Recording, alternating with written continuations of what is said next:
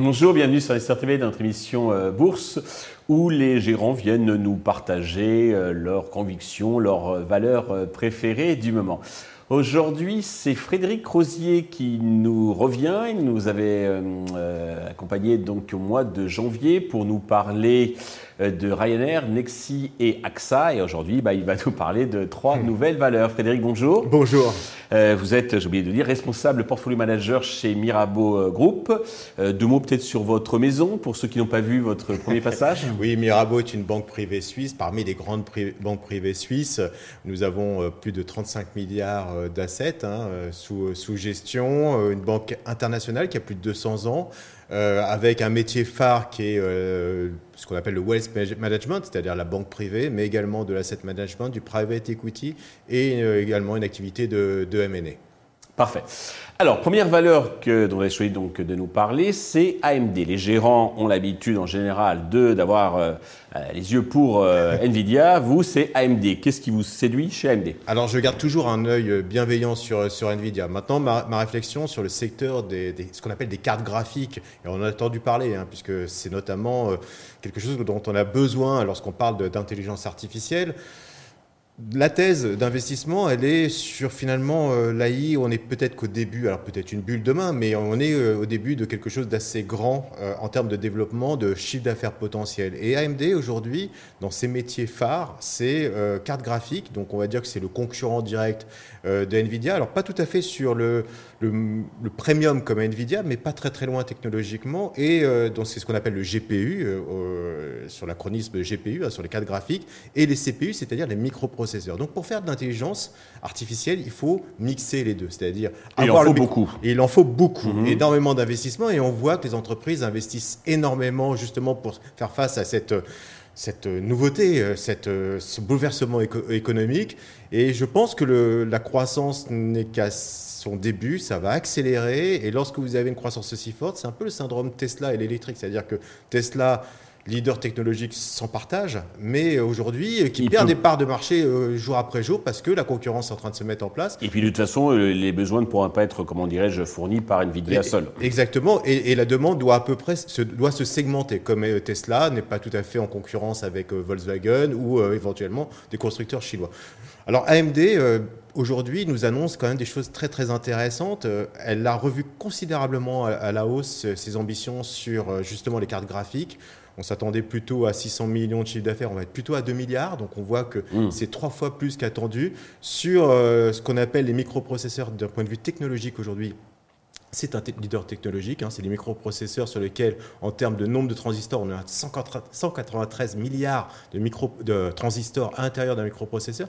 Donc on voit bien qu'on est sur quelque chose d'assez extraordinaire, et c'est ce qu'on appelle la loi de Moore hein, mmh. dans, ces métiers euh, technologiques, c'est-à-dire finalement des capacités qui doublent tous les 18 mois. Et on pensait que jusqu'à jusqu'à présent que cette loi de Moore allait être mis en cause. on arrivait à... et, et, là, il semblerait qu'on n'est pas du tout dans ce plafond et que la loi de Moore va continuer. Et AMD fait partie de ces grands acteurs aujourd'hui qui euh, bah, confirment que la loi de Moore est possible, même sur des niveaux technologiques aussi élevés. Alors côté Valo, ces critères sont peut-être déjà pris en compte euh, dans le cours? Alors elle, a fait un beau parcours, hein. pas tout à fait dans le, dans, le sillage de, de, Nvidia, mais pas très très loin. Donc on a une progression de plus de 100% depuis le début de l'année.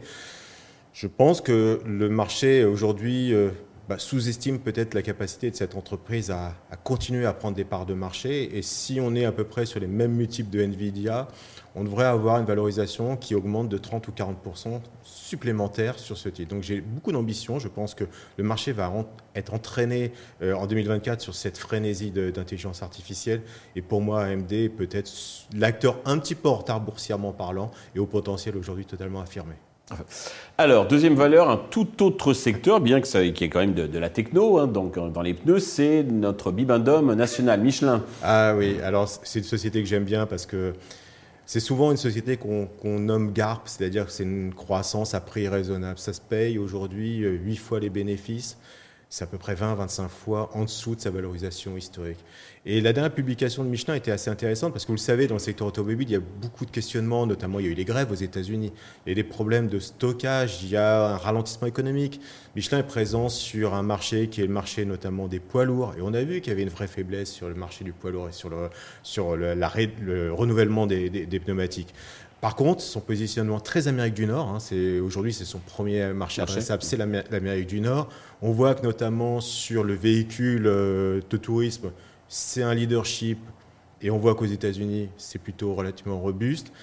Michelin nous a annoncé des chiffres qui étaient certes en, légère contraction pour des effets de déstockage, mais elle a contrebalancé cet effet-là par un pricing power, donc elle a augmenté ses prix, elle a su augmenter ses prix, elle a une totale maîtrise de ses coûts. Donc ce qui est intéressant, c'est que c'est un effet un peu ciseau qu'on a sur cette entreprise aujourd'hui, leader technologique, capable de maîtriser ses coûts, un marché qu'elle domine totalement, et surtout, c'est la, la cerise sur le gâteau, le véhicule électrique consomme énormément le pneu consomme énormément le pneu parce que vous avez un poids, le véhicule électrique est beaucoup plus lourd qu'un véhicule euh, thermique. Vous avez des phases d'accélération qui, demandent euh, aujourd'hui euh, beaucoup plus d'efforts de, la part du pneumatique, sollicite le pneu. Et, Michelin aujourd'hui est un leader technologique. Et on l'a vu, c'est ce qu'avait développé en plus à l'époque le pneu vert qui avait des, bandes de frottement beaucoup moins importantes que, que ses concurrents. Donc vraiment un positionnement de leadership. Et quand je compare à Goodyear ou Pirelli aujourd'hui, c'est peut-être la seule entreprise des pneumatiques qui est capable d'augmenter ses prix, même dans un contexte économique plutôt récessif. Donc ça, c'est plutôt intéressant. Et quand vous, vous avez une valorisation 20-25% en dessous de ces PE historiques, je me dis qu'effectivement, c'est peut-être la, la bonne solution aujourd'hui de trouver ce mix finalement qu'on recherche, une valeur un petit peu industrielle, un peu décotée, et surtout une gestion euh, quasiment de père de famille, mais voilà, avec une ambition quand même à l'international très très forte. Donc pour moi, Michelin est le bon choix. Le, euh, le, capital est toujours détenu par la famille Par la famille. D'accord, ok. Troisième valeur, euh, Saint-Gobain, c'est pour jouer la rénovation? Eh Oui, eh oui. Alors, on n'arrête pas d'en parler, la, prime rénov, euh, l'augmentation de la prime rénov. Ça aussi, ça a été une... Je vous avouerai que sur la publication, la dernière publication, j'avais une angoisse. Une angoisse parce qu'on est à la fois dans la thématique de la construction et la rénovation. Et je me demandais, qu'est-ce qui allait prendre le pas par rapport à l'autre? Est-ce que c'est l'arrêt de la construction? Pense que beaucoup d'intervenants viennent vous voir en disant c'est vraiment euh, le calme plat de ce côté-là. Oui. Les promoteurs, oui. Voilà. Donc oui, effectivement, c'est le calme plat. Par contre, euh, l'incroyable résilience de Saint-Gobain, c'est sa capacité dans la rénovation. Donc on sait qu'il y a le Green Deal européen aujourd'hui, on sait qu'il y a énormément d'investissements sur la rénovation. Le gouvernement fait état aussi de l'augmentation derrière de, son ambition par rapport à la rénovation thermique. Et lorsqu'on regarde les, chiffres, effectivement, il y a une contraction de l'ordre de 10%. Mais il y a, là aussi, il y a un effet prix qui est, considérable. Saint-Gobain, alors ça fait quasiment trois trimestres, ont su augmenter les tarifs. Et ils ont, un pricing power énorme. Je, ne pensais pas honnêtement qu'ils avaient cette capacité d'augmenter les prix de cette manière. Et lorsqu'on écoute aussi le discours de, de Saint-Gobain, donc malgré ce contexte difficile dans la construction, ils maintiennent leur ambition des, des bidas, ils maintiennent un niveau de marge qui est un, niveau de marge record à deux, à deux, chiffres. Ils ont cette ambition de faire des rachats d'actions aussi. A priori, ils seraient en avance sur le programme de rachat d'actions.